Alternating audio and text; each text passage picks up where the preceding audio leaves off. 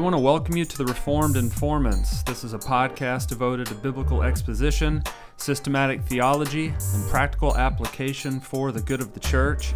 I'm Lance Burrows, along with TJ Darty, and we are the Reformed Informants. And what's this Facebook post I saw from you the other day with uh, the name situation? Yeah, man. You know Doing real life ministry. People people can't seem to remember our name. I got called CJ, JT, big guy.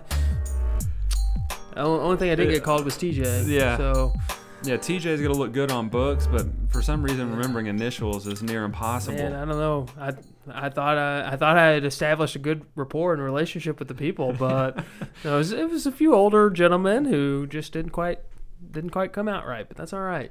It, it, I I posted it. I shared that because it was a good reminder for me that I'm not really that important. you know, like church goes on, ministry goes on. Uh, I'm just I'm just another just another name out there.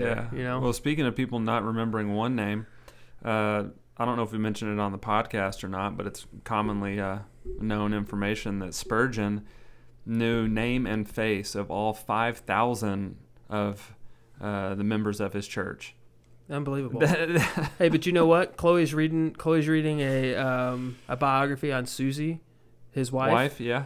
There were multiple times that he walked up to her after preaching services and introduced himself to her as a complete stranger.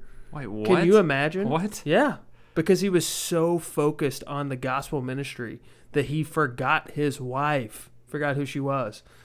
That didn't go over well, as you Yeah, can imagine. But he remembered the other five. But 5,000. he remembered everybody else. But he Wow. he was so locked in, man. He was he was gospel centered. Yeah. It's pretty remarkable. It's just like we're that locked in on our podcast. Yeah. So on that note, what are we doing? What where are we at now?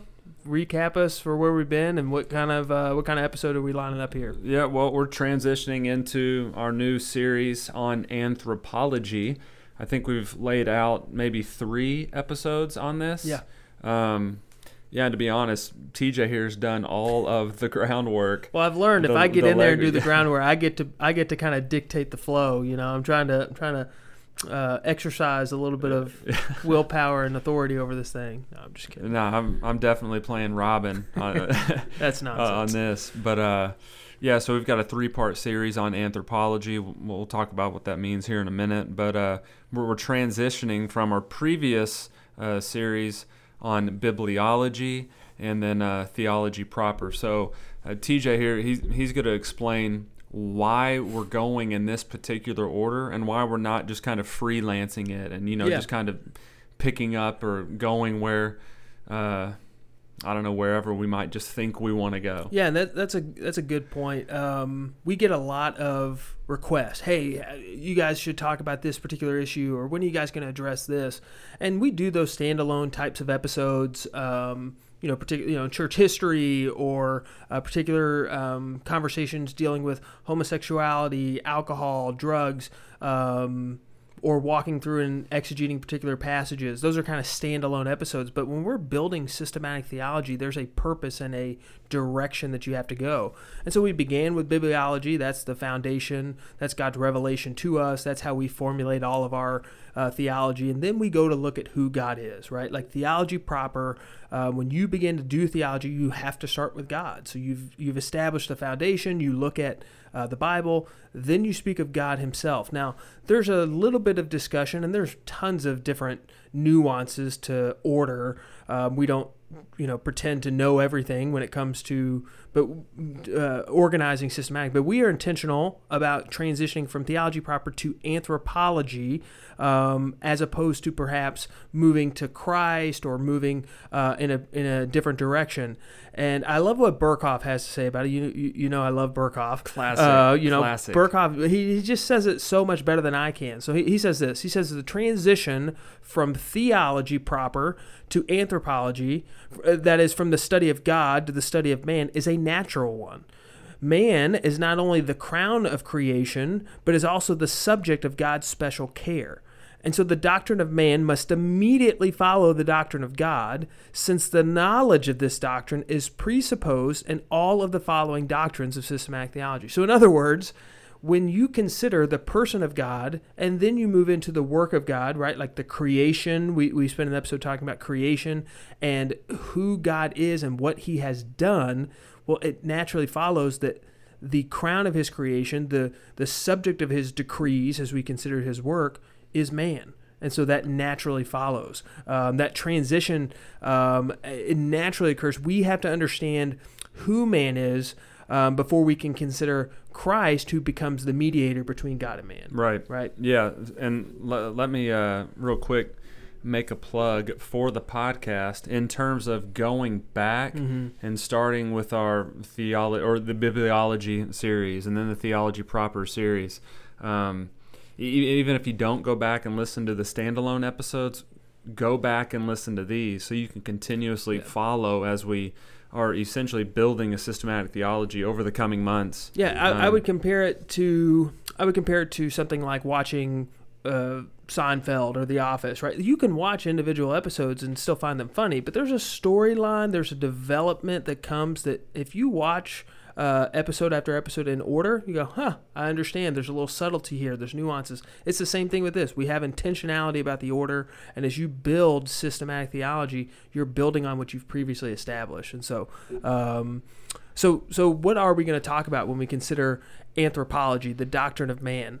Um, that's a broad topic, um, but how do we kind of narrow that down? How are we going to organize the conversation? Okay, we've got three episodes. All right, this episode is going to be dedicated to basically looking at an overview.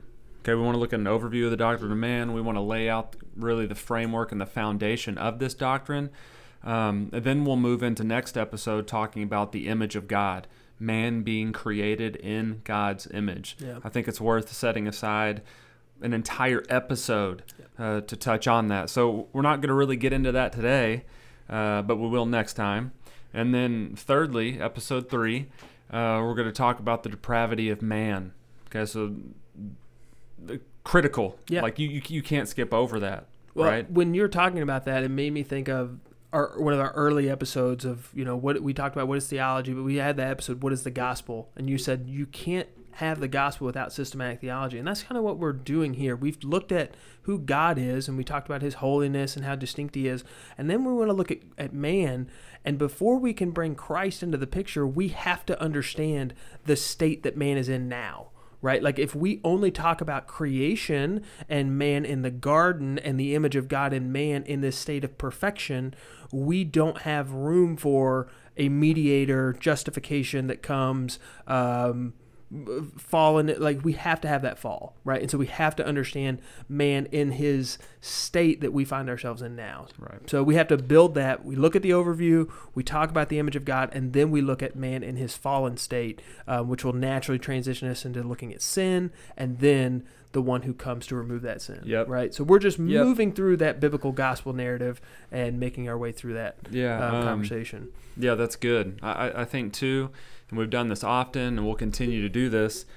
We're taking the same approach uh, to this category of systematic theology as we did in the previous two. It's the same hermeneutic, Mhm. right? We're, we're not uh, trying to impose anything on the text. We let the text speak about God. Now we want the text to speak about man. That's yeah, that's a, that's a good word, and of course we're building on what has been previously Yeah. established, right? Like we are assuming, like you mentioned, go back and listen. We're assuming that the Bible is inerrant because we've already made that that we've already built that pillar, right? That we've built on, and we've built we've laid God as the foundation. We know who God is, and based on who God is and what He has done, we can now build our doctrine of man, as you mentioned, with the same hermeneutic, um, and and based on Scripture. Um, so, let let me ask this question of all the the topics in scripture why do we want to actually do a series on anthropology like like you and I know this because we've read through systematics we know that systematicians in general tend to devote chapters or sections on man but why why do this why do we want to spend time discussing this doctrine Well, it takes us back to the early chapters of Genesis. Who would have thought, right? yeah, well, you get to Genesis chapter 1, Genesis chapter 2, um, and, and so forth. Man is introduced in the first chapter of the Bible, Mhm. right? So clearly, we God is uh, the key and the central figure of Scripture, Christ and the Spirit as well, the Trinity, the triune God. Uh, but below that, we see the creation of mankind through Adam and Eve. Um, so, really, from Genesis 1, first page of Scripture, all the way to Revelation chapter 22, in, in, in the middle of this story, in the middle of this revelation, is mankind. Mm. So, we have to deal with it. Yeah. Right? Um, what do you want to add to that? Well, yeah, I mean, I would echo everything you just said. The Bible says so much about man. Um, in, in the introduction to his institutes, I don't have it written here, but Calvin begins with a statement that says essentially what we it's a difficult task to consider first looking at God or first looking at man because in order to understand God, you have to know what he has created, but in order to understand um, what he has created, you have to know who created him. And that as we come to a knowledge of man, we get to because we're made in his image we get to an understanding of who god is Yeah. and that now he starts with god as we as we did as well because that's where the source comes from but but the question is still there. He sees the connection between the two that in order to really understand um, what god has done and who he is as you mentioned genesis chapter 1 god created man. And so we want to pay attention to what god has done uh, in order to worship him. And then of course we have a lot of self-interest here right? Like like of all the doctrines this is this, we we are interested in what the bible has to say about us because we need to know. We have some stake in the game right? Like we want to know who we are. Um, this is uh, understanding our identity where did we come from? Um, what is our purpose?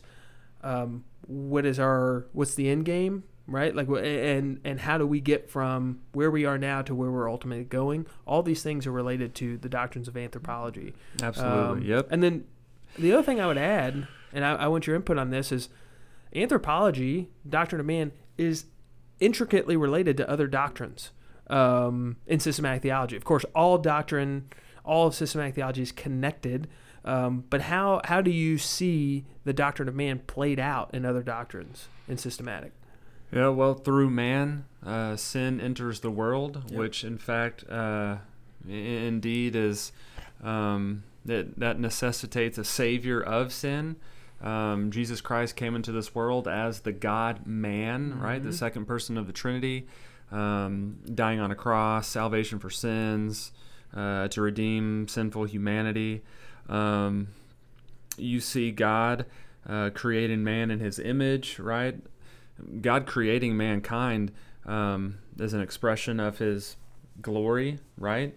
Um, all, all of these things, like you said, are necessary to understand so that mankind, you and I, listeners, can understand reality, yeah right? If we miss this, we miss major components of the gospel, and if we miss this, we, we really have obscured and clouded uh, reality. yeah Yeah. Um, i would even add also the doctrine of like the doctrine of the church yep. You know, you can't have can't have church without without humanity, without people.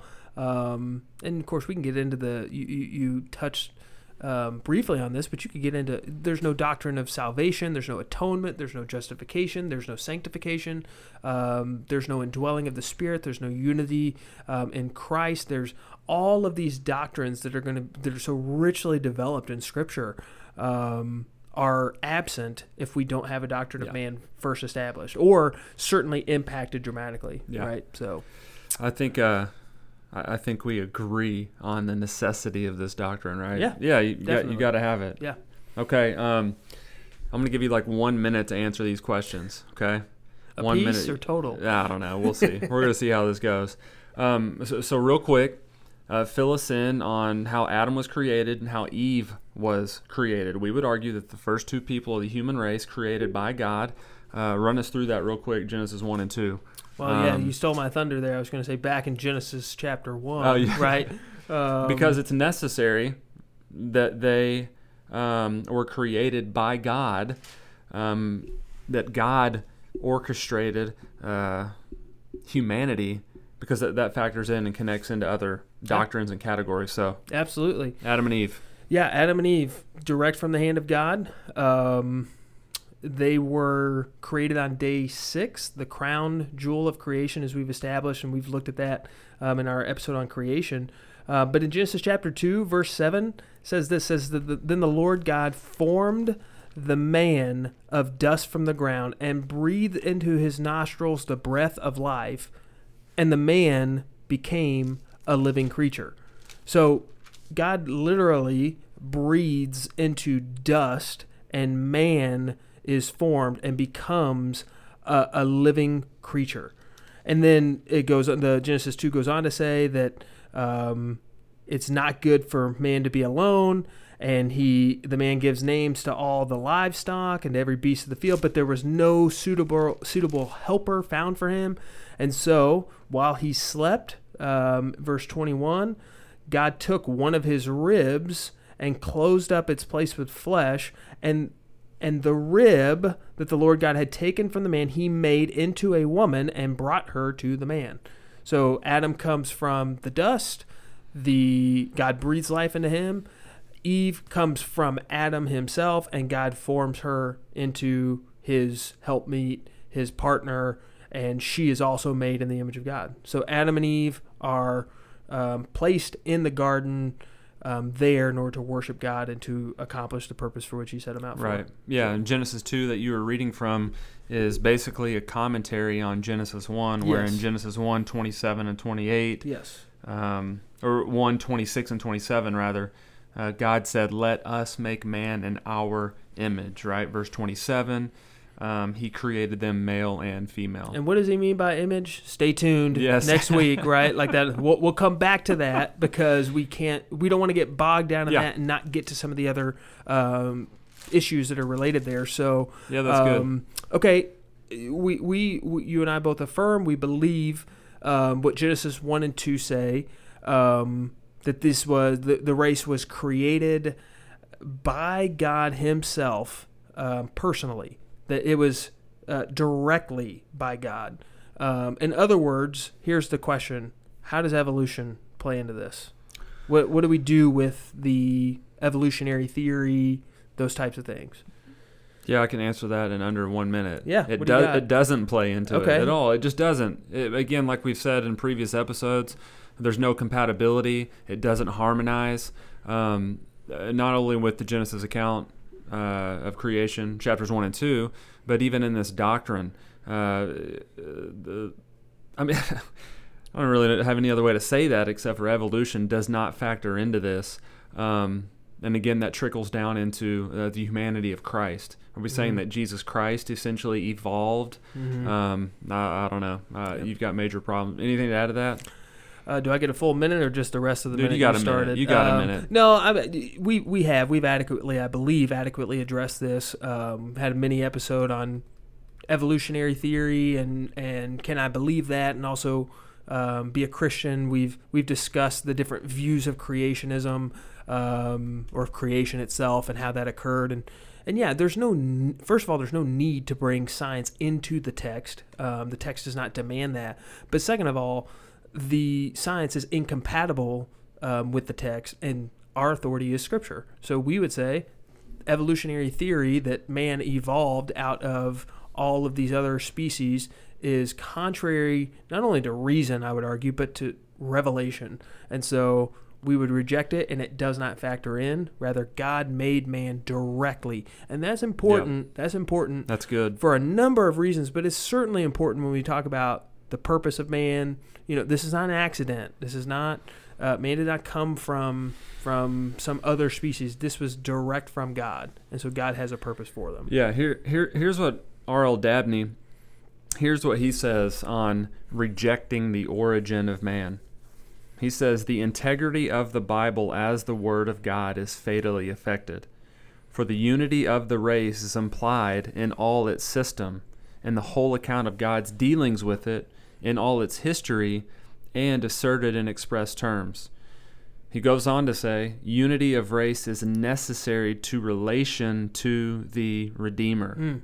right? Yeah, So the origin of man is critical because that relates directly to Jesus Christ later on in the narrative of Scripture. So would you say then, and I, I know your answer, but I'm gonna I'm gonna make you say it. Would you say then that based on what you just read and based on what we read in Genesis one and two and our understanding of humanity, that Adam and Eve were literal, real, true human beings, as opposed to um, a parable or a type that suggests, hey, this is what humanity is like. Yeah. But yeah, the, the Bible clearly teaches they're literal human beings. But wait a second.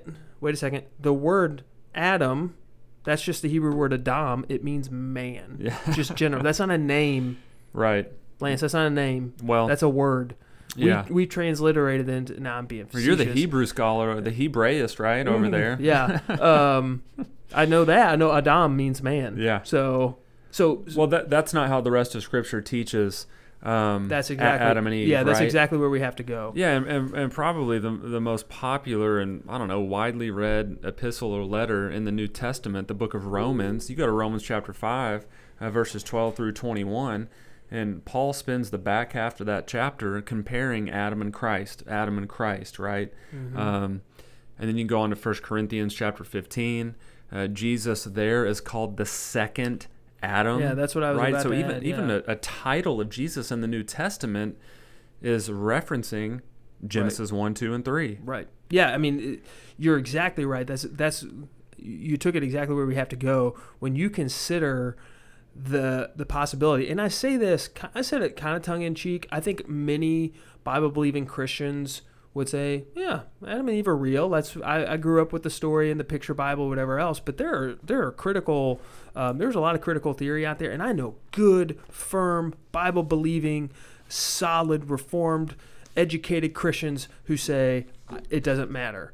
And I just I, I have to spar with them on this and say it does matter. Um, Well, it mattered to Jesus It because he quotes yes. from Genesis 2. That's it right. mattered to the apostles because they quote from the book of Genesis as well. So if it matters to them, that is good enough for me. Yeah, and that's and, why it matters. And what you mentioned about the the connection between Adam and Christ, I mean, that is so important. If if Jesus is going to be said to be the second Adam, and we are going to say that he is indeed a real, true human being, well, then the first Adam is by necessity a real, true human being. yeah. And and Yeah. so yeah, that's really important for us. Yeah, I, I would add to that, um, even with Eve, Paul in 2 Corinthians chapter 11, verse 3, when he's talking about the false apostles that are, you know, essentially slandering his ministry, um, he says, But I fear, in chapter 11, verse 3, 2 Corinthians, somehow as the serpent deceived Eve by his craftiness, so he even believed that Eve was Mhm. a literal person, and he is using that um, kind of as a backdrop to build the craftiness and the deceitfulness that Satan is using Yeah. um, That's as good. a tactic. So, I mean, anyways, you, you mentioned so you mentioned 1 Corinthians 15, Romans 5. Um, the, these ver- there are verses that Romans 5:12. Just as sin came into the world through one man. That's th- there's a literal man there. Yeah. Uh, 1 Corinthians 15. For as by a man came death, by a man has also come the resurrection of the dead. For as in Adam all die, so in Christ all shall be made alive. There's a parallelism that connects these two, which suggests that this is a literal, um, these are literal human beings. Acts 17, he made from one man every nation of mankind to live on the face of the earth. You know, having determined a lot of periods and boundaries of their dwelling place. Like we've talked, we've walked through Acts 17 yeah, um, one man, God took that one couple, and every nation throughout all of humanity that has lived on the earth has come from them.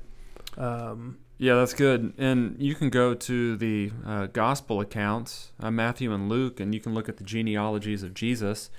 Um, if Matthew chapter one, the genealogy genealogy of Jesus goes all the way back to Abraham, but if you go to Luke chapter three and you look at that genealogy, Jesus' descendant line. Uh, or descendants before, or people before him. I don't even, I didn't even word that right. eh, His descendant or going. genealogy. You yeah, it, yeah. you guys You got it. yeah.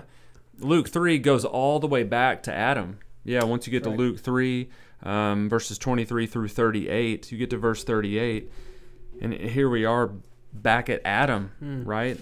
Showing that Jesus Christ is an actual descendant of Adam and Eve, right? Again, that's establishing his literal humanity. yeah.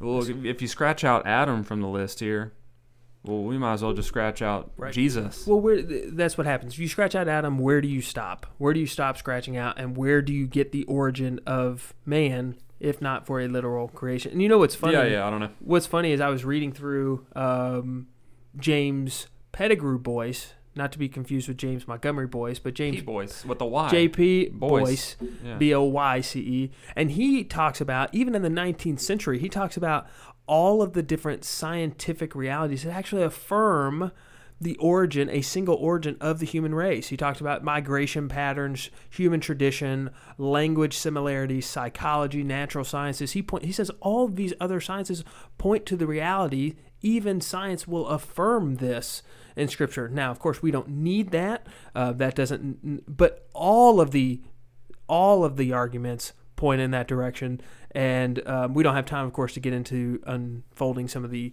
opposition. But suffice to say, we are strongly affirming the literal creation of a literal Adam and a literal Eve who are present physically in the garden. Fair to say? Yeah, yeah. The point has to be established for starting with uh, our understanding of the doctrine of man. We have to go back to the beginning of mankind. You- Right. You, can't start anywhere else with this. Right. There's only one place to go: Genesis one and two. Yep. And we're going to look at um, just kind of a, another little preview. At the third episode of this series, we will look at their state in the garden, what Adam and Eve were like um, prior to the fall, and then look at the state of man after the fall. Um, but just to kind of continue overview, just looking at man in general, I think this is maybe the most common question or the most um, relatable question. What is how how is humanity composed? What are the the different elements or the composition of human nature? And basically, what I'm asking is, uh, would you affirm a trichotomy, dichotomy, or monistic um, understanding of humanity? Let me put even more layman's terms. Do you how do you believe that man is constituted? Do we have body only? Are we body, soul, and spirit? Are we just body and soul? How, what makes us up, and how do we navigate that question Um, in one minute or less? no, I'm that- just kidding. that's literally impossible. yeah, I'm just kidding. I mean, I, I, I just said earlier that Jesus had descendants, like he had kids. Yeah, do I need to take this question? Are we? Are you, can you be Uh, trusted yeah, to we want to this? reject that idea that Jesus was married and had kids. someti- you know my but that's in one of like the like uh like spurious gospels, Yeah, it like third, fourth me. century stuff Right. that Jesus, you know, had like lovers outside of right. Jerusalem Oh yeah, and yeah. stuff. I, you know, I had so a bizarre. I had a preaching professor in seminary who who compared when you say something you don't mean. He said it's like toothpaste coming out of the bo- like once it's out, you can't put toothpaste back in the tube. You know, it's out there. Uh, so yeah, you, you got to try to clean it up the best you can. So Um, yeah, Jesus did not have kids. yeah, no descendants. No, no descendants. Yeah. uh, at all. Okay. Clearly. So go back to human constitution. How are we made up? Um, how do we answer that question? What does the Bible say? Body, soul, spirit, mind, all of those things.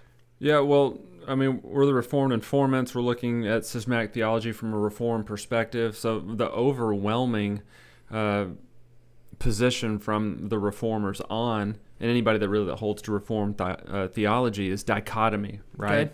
Um, that man is is is two parts. Um, but before we get to that, let- let's talk about the other ones real quick. Okay. Um, trichotomy. Okay, that man is body, soul, and spirit. Okay, so three Okay. three parts. Yeah. Try. Okay. Yeah, three parts. Now there are a couple texts uh, that we could go to um, that would seem at first glance to maybe indicate that uh, trichotomy uh, would be the biblical view or the biblical standpoint. Um, one of those being 1 Thessalonians chapter 5 verse 23. It mentions spirit, soul, and body in Mhm. that same verse. Um, the other one would be Hebrews chapter 4 verse 12.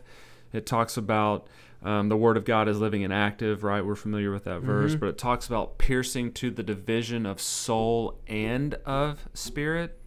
Okay. So disti- having a distinction, right, between soul and spirit. Those Yeah. two verses are suggesting Yeah. that there's body and then there's soul, but there's also spirit. Right. So that there's three distinct parts. hmm Okay. What? Why do why do we? Re- those seem pretty clear. Why Yeah. do we reject that? I, I- I think the idea in those verses is um, one, those aren't trying to build a position Mm-hmm. of what the human body is uh, constituted of or how it's broken down. That's that's not even the point of those verses, even in their context. Well, there in their context, it, it, it's talking about getting to the core of man, uh, to the Right. core of humanity. Uh, so those words, at least soul and spirit, there are just used synonymously. They're, Yeah, they're mean- used twice. Or uh, go go ahead. No, there. no, no. First, you were. I would say exactly what you said. First Thessalonians five. It's it's a it's the composition, the whole body, soul, spirit, ev- everything. But it doesn't necessarily mean, like you mentioned synonymously, it doesn't necessarily mean that there are A, B, and C. All three parts are there. It's just comprehensive. Yeah. that's the point. And and same thing with Hebrews four. Um, you've got this division of soul and spirit, but it's not separating the two into two entities. It's merely saying that at the utter depths, that's how deep the Word of God cuts. Um, like it's sharper than a two-edged Yeah, sword. it's for emphasis. Exactly, Yeah. exactly. And then on top of that, you mentioned, I think astutely at the beginning of this episode, that we are using the same hermeneutical principles to fill to build this um, this doctrine that we have done with others. And one of those critical hermeneutical tools was the analogy of faith. Yeah. We interpret Scripture with Scripture.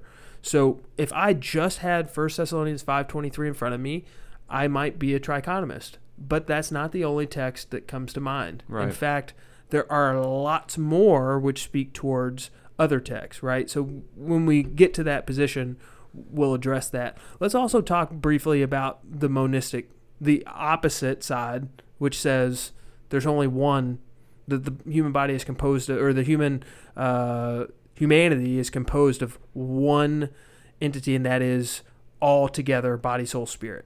Right. Like it's all one thing. it's all one, just glob. Right. Yeah. There's goo. there's no Uh, distinction uh, between the parts of the person.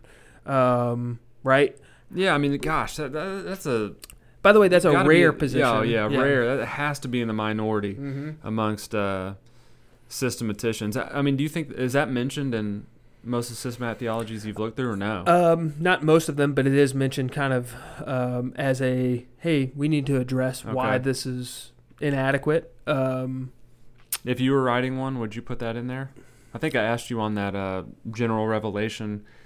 oh, uh, right, with, uh, history. with history. yeah, I, I think I would. I think I would mention the shortcomings of this position, but I would not spend very much time on it. Yeah, I think the Um, position's terrible because cause the verses that are used for it, 2 Corinthians five eight, Matthew chapter ten verse twenty eight, um, I, I think that those can be refuted because uh, both of those verses actually have to.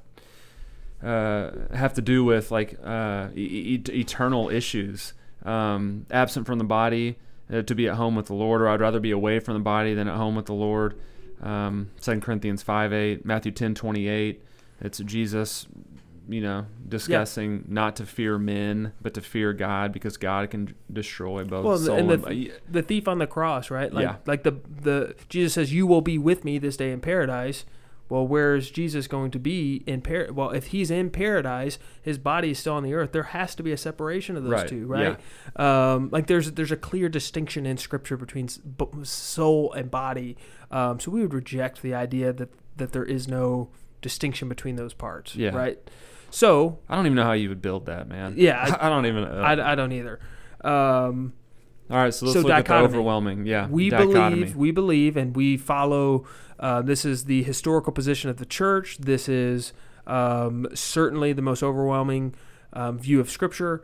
We believe that the, hu- the humanity is composed of two parts as material and immaterial as body and soul slash spirit. Um, but we would emphasize that they it's materialized as a a united being like that there's all of man is composed in this one this one thing right like my soul is not floating around somewhere else Right. you know um, so how do we how do we build that from scripture when we look at these two we, we believe these two substances Well, let's, let's begin here in Genesis 2. All right, verse 7. Then the Lord God formed the man of dust from the ground and breathed into his nostrils the breath of life. Okay, l- l- let's look at that. Um, no, go ahead. no no no, gonna say that? no. Okay, so, yeah, verse 7 again. Then the Lord God formed the man of dust from the ground, okay, and breathed into his nostrils the breath of life. All right, there there are your two parts, Mhm. right? Body, dust from the ground, soul slash spirit, breathe into his nostrils the breath of life. Now, I do want to throw in here, and I want to get your comments on this as well, because because maybe you've come across it. There are some that want to advocate that the rest of verse seven, and the man became a living creature, trichotomy, right there. Mm. I have not come across that. Yeah. Yep. Is that the idea maybe that the spirit um the spirit is what gives life and soul has the eternal Yeah, I I, I think that last part, and the man became a living creature. I, the best interpretation of that is that is describing what the free previous part of the verse just said. yeah, yeah. You know, th- that's not an additional. Right. uh, Here, here's And the that's third a aspect. straightforward reading, Yeah. right? Like that's it's hard to uh, it's hard to read that otherwise. Um, I, I think of other other texts, um, Ecclesiastes twelve seven. The dust returns to the earth as it was, kind of echoing back to Genesis two there, um, and the spirit returns to God who gave it. So you have a separation. Acts seven fifty nine. The, the stoning of Stephen, he cries out, Lord Jesus, receive my spirit. Well, body is staying, spirit or soul is going up. Um, yeah, Stephen had a pretty good understanding of the Old Testament as well. He sure did. Because all of that chapter That's is right. an expository sermon on the Old Testament. That's right. Um, so we would agree there are definitely two parts. There's, you know, we mentioned the thief on the cross. We've mentioned, um, you know, Jesus talking about you don't fear the one who can kill the body, but rather fear the one who can kill the soul. So there's distinction there. Um, how do we make the case that soul and spirit are interchangeable or synonymous um, rather than two distinct parts of, of the human person? Yeah, um, Jesus, I, I think, uses them interchangeally. I which thought your answer was just Jesus. Yeah, and I- Jesus. I, was going to say that was inadequate. sorry, sorry. Jesus uses them interchangeably. Keep going. Yeah. Um, yeah, he. I mean, he does. You just the, the verses that you just referenced, um, talking about God being able and having the capacity to kill the soul, right? Um, Mhm. That would be one example. Jesus in Luke twenty three forty six, when he is giving up his life on the cross, he says, "Father, into your hands I commit my spirit." Right. Okay, so you know Jesus, you know he, he's he's not confused, uh, understand the difficulties of the cross, but his theology isn't all of a sudden becoming poor um, Right. a, a, as he's dying. So And I he's think quoting he's quoting Psalm Yeah, 31. yeah, yeah. So you've got other um, you got other texts which speak of giving up the spirit as death, right? Like that's what he's doing. Mhm. Um, you mentioned uh, Jesus in Matthew 10 um, talking about the one who can destroy the soul. So again, Mhm. you have, but you even have Old Testament text again.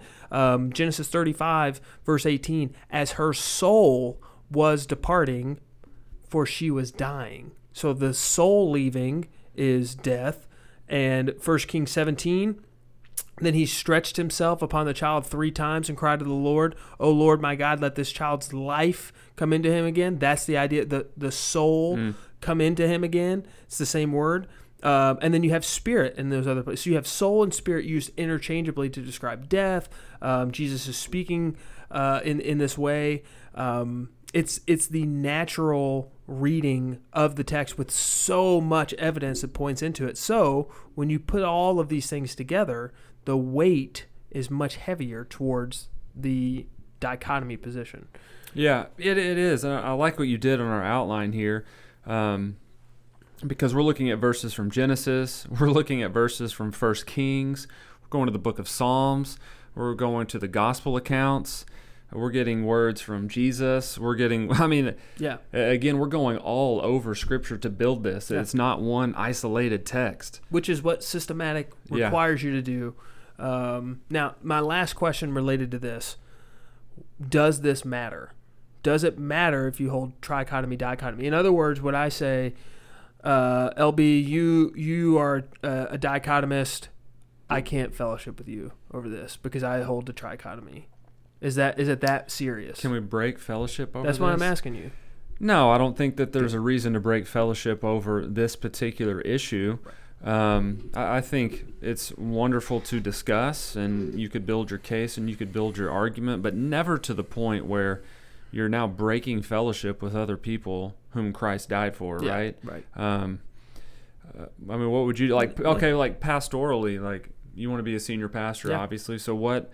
Um, I mean, what what if there were some differences in your church? Maybe even uh, with elders or deacons. So I mean, how would you handle that, or what what, what should we do um, Yeah, I mean, I, I think exactly for the church, right? Like, Right. what, what do we do for the local church? Right. I think exactly what you said there. Like I'm not willing to break fellowship over this issue because I do I do understand that there is um, there's not there's not this explicit like absolutely you have to hold to this in order for the gospel to be in place, right? Like I, I would disagree with somebody who holds a trichotomy. I know I know a few, and I would say, hey, uh, you and I see this differently. That's okay.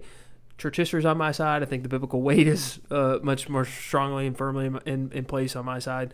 Um, but it's not something that I would say, hey, the church needs to, we need to draw a line in the sand and we're going to divide over this issue. So essentially, I think my point in bringing that up is just to say, um, as we work through and navigate this, we need to be able to categorize what are non negotiables, what are things that we can be charitable about, and what are things we just don't even need to have the conversation. Yeah, no, I mean, I like what you said there. And just to echo that, practically speaking, um, again, building a systematic theology, yes, we want that to be intellectual, we want that to be fruitful for the mind, but we, we want to take these truths and we want to ask the Holy Spirit to help us um, exercise fruit of the Spirit in, in Mhm. some of these disagreements, right? Um, we want to be able to live out these doctrines and these truths, even if there are disagreements in certain aspects of Mm-hmm. theology like this. Um, but we want to show grace and compassion and kindness, uh, uh, e- e- even even in that, right?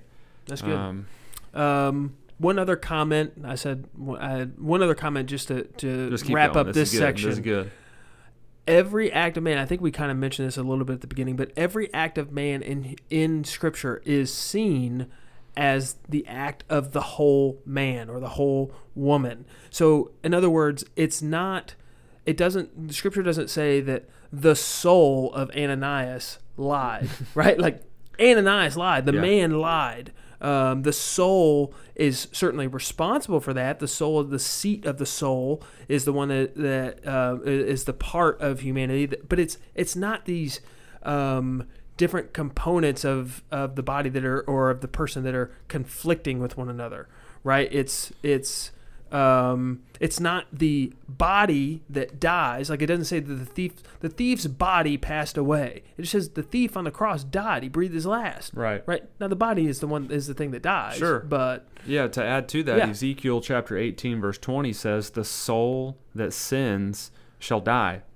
Well, I mean, is that just somehow leaving out the Right. physicality of this? Right. Well, no.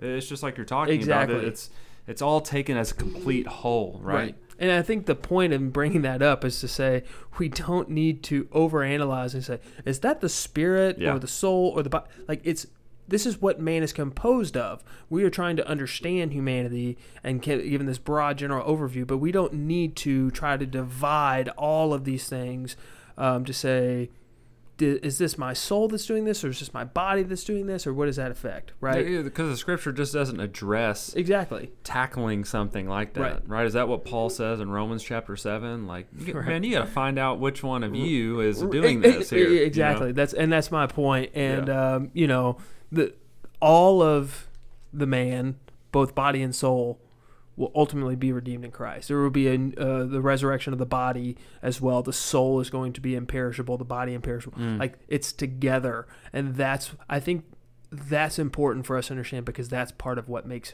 humanity humanity. Yeah. So Yeah, that's real good. Okay, wrap wrapping up.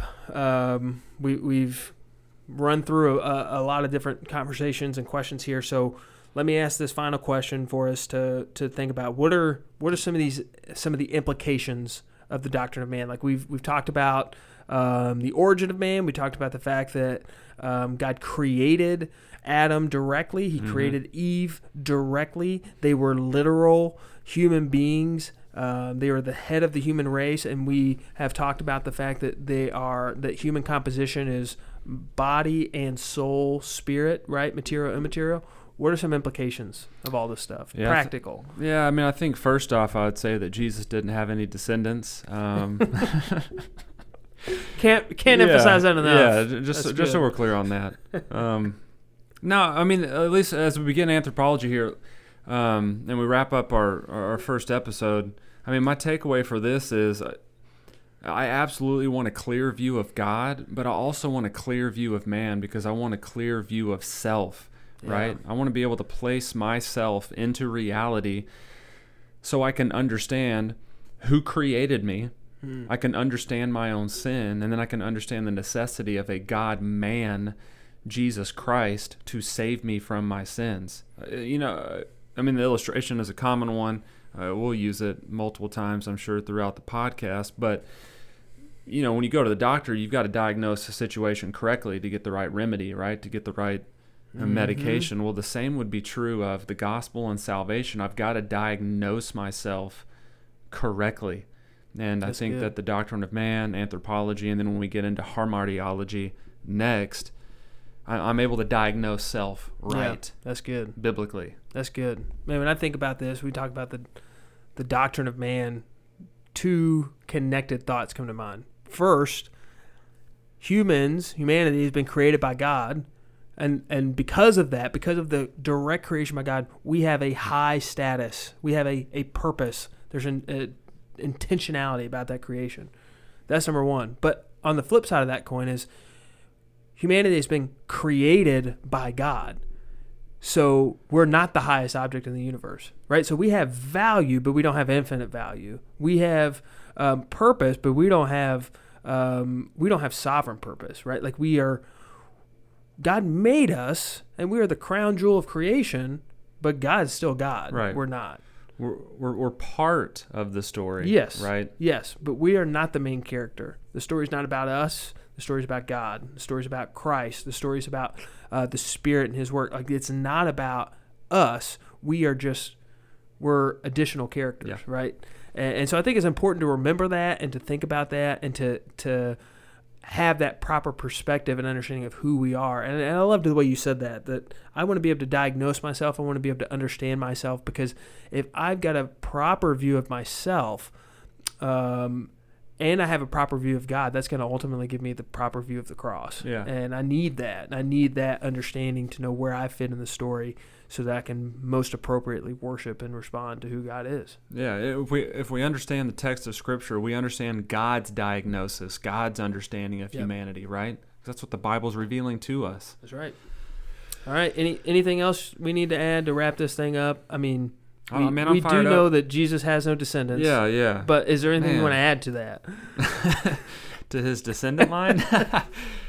no, man, I, I, dude, I, I'm really fired up for this series. Yeah.